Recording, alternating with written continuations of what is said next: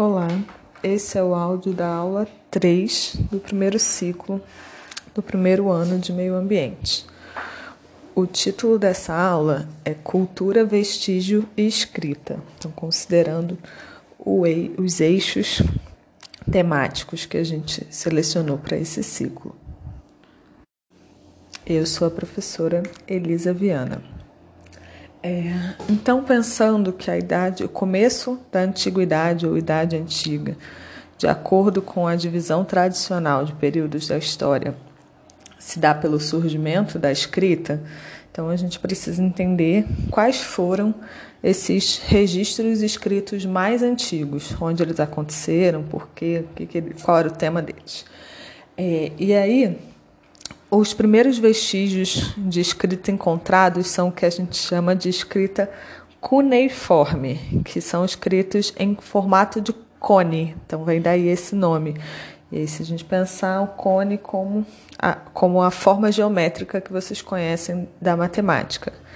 E aí esses registros eles foram encontrados em tábuas de argila na região da Mesopotâmia, que a gente já falou antes, que Mesopotâmia significa o meio entre rios, então é a região entre os rios Tigre e Eufrates, na Ásia. E esses vestígios mais antigos eles têm aproximadamente 5 mil anos. É, e aí, então, qual que era o conteúdo? E, e, pensar no conteúdo desses primeiros escritos ajuda a gente a lembrar que, na verdade, o, todos os vestígios que a gente tem da história, através dos quais a gente faz a análise da história, eles não foram feitos para os historiadores, eles foram feitos pelas pessoas no seu tempo com outras finalidades.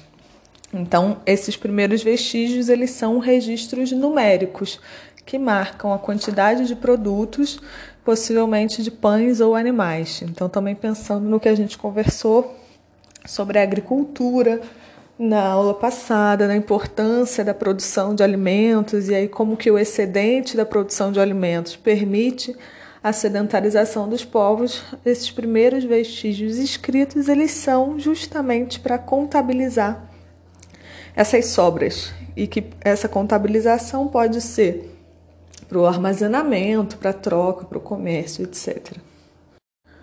Outro, outras funções desses ah, registros antigos da escrita, às vezes são para registrar regras sociais que hoje a gente entende como leis. Então tem um conjunto de leis bem antigo que é, que é conhecido, que é o Código de Hammurabi, por exemplo. A gente vai falar dele mais para frente.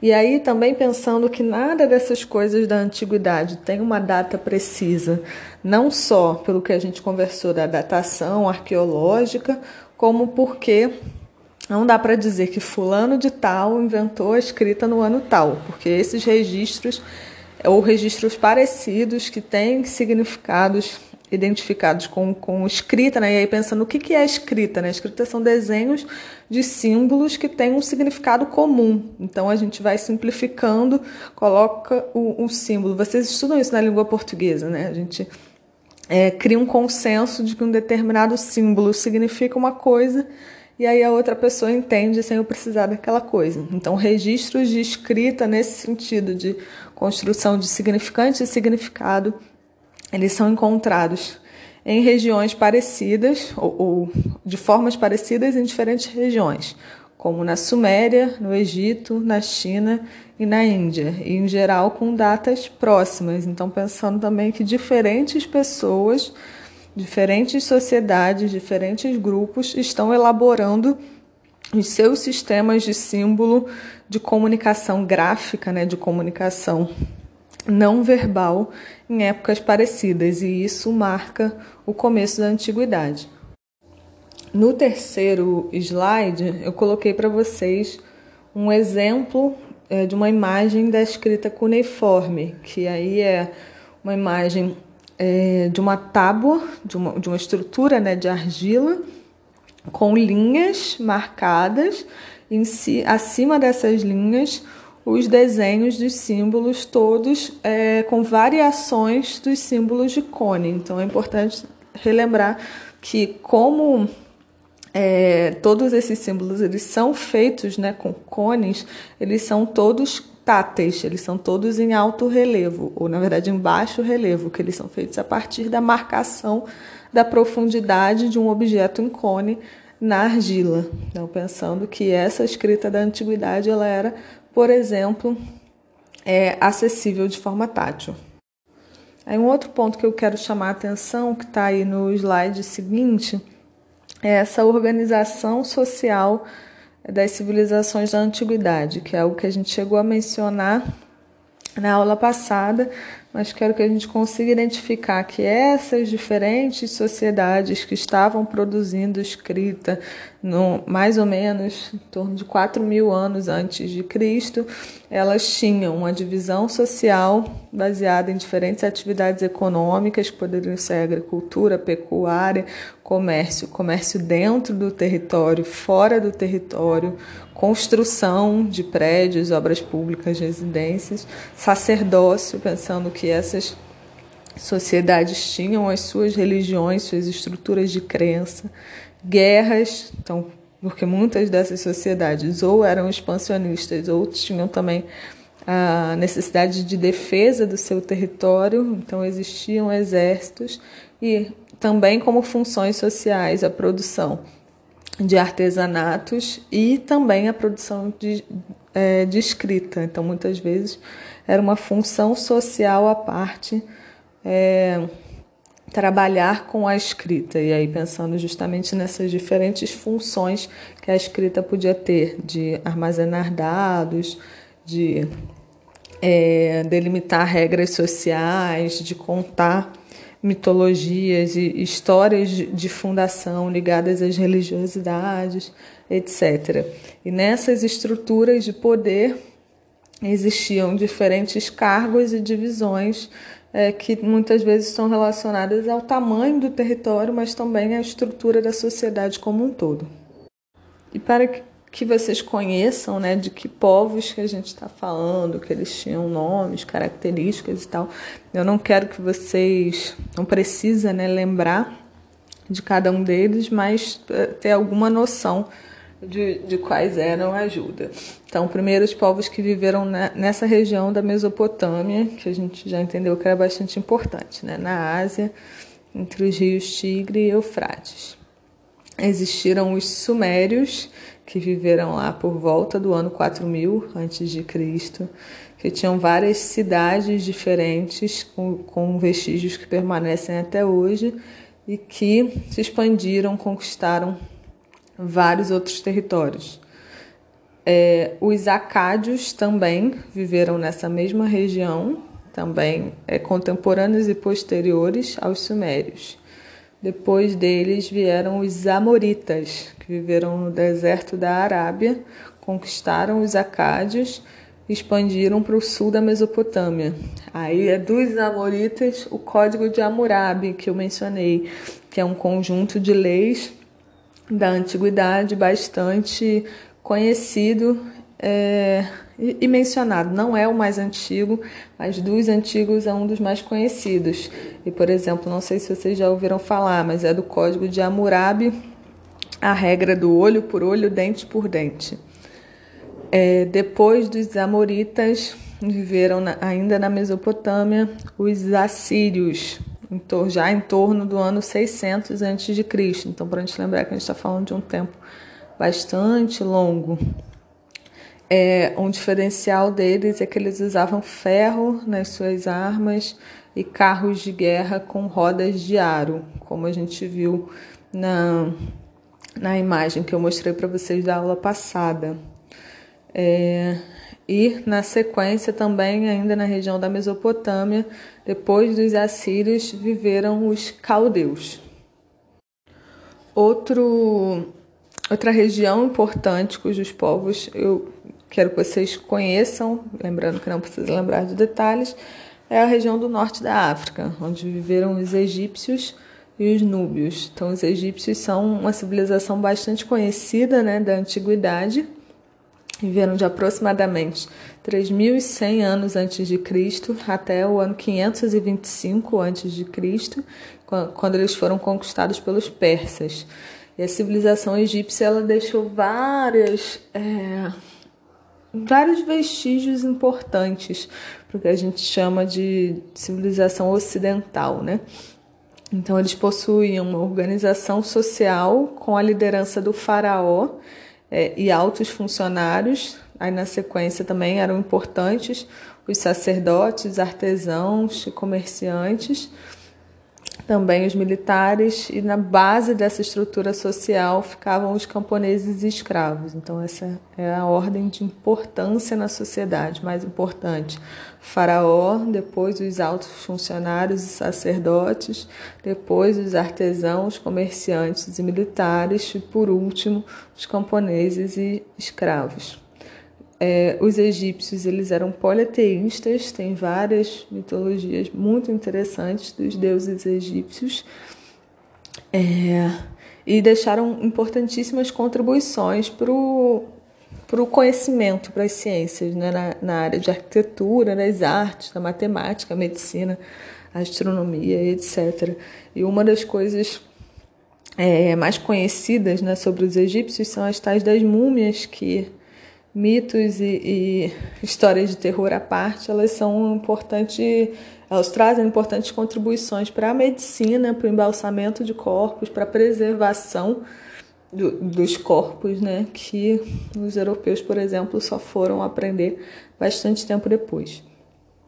É, e aí, na região, ainda no entorno do rio Nilo, abaixo, mais ao sul da África, então abaixo dos egípcios, viviam os núbios, que um dos reinos mais famosos é o reino de Cush, que era dos faraós negros. Eles eram contemporâneos e rivais dos egípcios. Eles possuíam é, sistemas de canais, diques e irrigação para agricultura bastante complexos e eficazes. O sistema de escolha do rei era diferente, então, se para os egípcios o faraó ele era hereditário, né? O filho do faraó virava o faraó. O rei do, dos Cuxes, ele era escolhido pelos líderes da comunidade e confirmado por deuses através de rituais. E tinha uma figura muito importante que era chamada de Candace, ou rainha-mãe. Então, era a mãe do rei, que tinha bastante poder político e, em alguns casos, ela chegou a governar sozinha. É, o território dominado pelos Cuxes ele era muito rico em ouro e outros minérios, o que gerava muito interesse de outros povos. E eles terminam no século III depois de Cristo com a ascensão do reino de Ashum. Por último, é, outros povos importantes para a gente lembrar são os hebreus, fenícios e persas. Então, os hebreus eles têm eles basearam né, parte do que a gente chama dessa nossa cultura, as culturas monoteístas do Ocidente, de uma herança judaico-cristã. É, habitaram parte do Egito e a região onde hoje ficam Israel e Palestina e originaram o judaísmo e depois o cristianismo.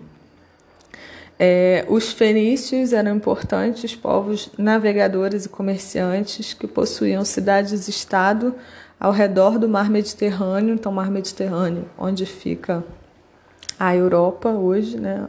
É, ao norte do mar Mediterrâneo fica a Europa, ao oeste a Ásia, ao sul o norte da África. É, e os fenícios viveram entre os anos 1400 e 700 antes de Cristo. O outro povo importante são os persas, surgiram na região onde atualmente está o Irã, e por volta do ano 500 a.C., eles conquistaram grande parte da Ásia, África e Europa, formando um império muito grande. É, e uma coisa interessante desse império é que eles construíram uma estrada real que chegou a ter 2.600 quilômetros de extensão. E nessa estrada eles criaram um sistema de correios em que cavalos ficavam em diferentes pontos e aí era possível ir de um ponto ao outro com uma velocidade bastante importante e, e bastante significativa para a época, né? É, e aí, então, quais são os pontos principais que eu quero que vocês consigam pensar dessa aula? Primeiro, é, localizar, ter mais ou menos na, na cabeça e no mapa onde é, e quando viveram esses povos, ainda que não precisem lembrar detalhes deles.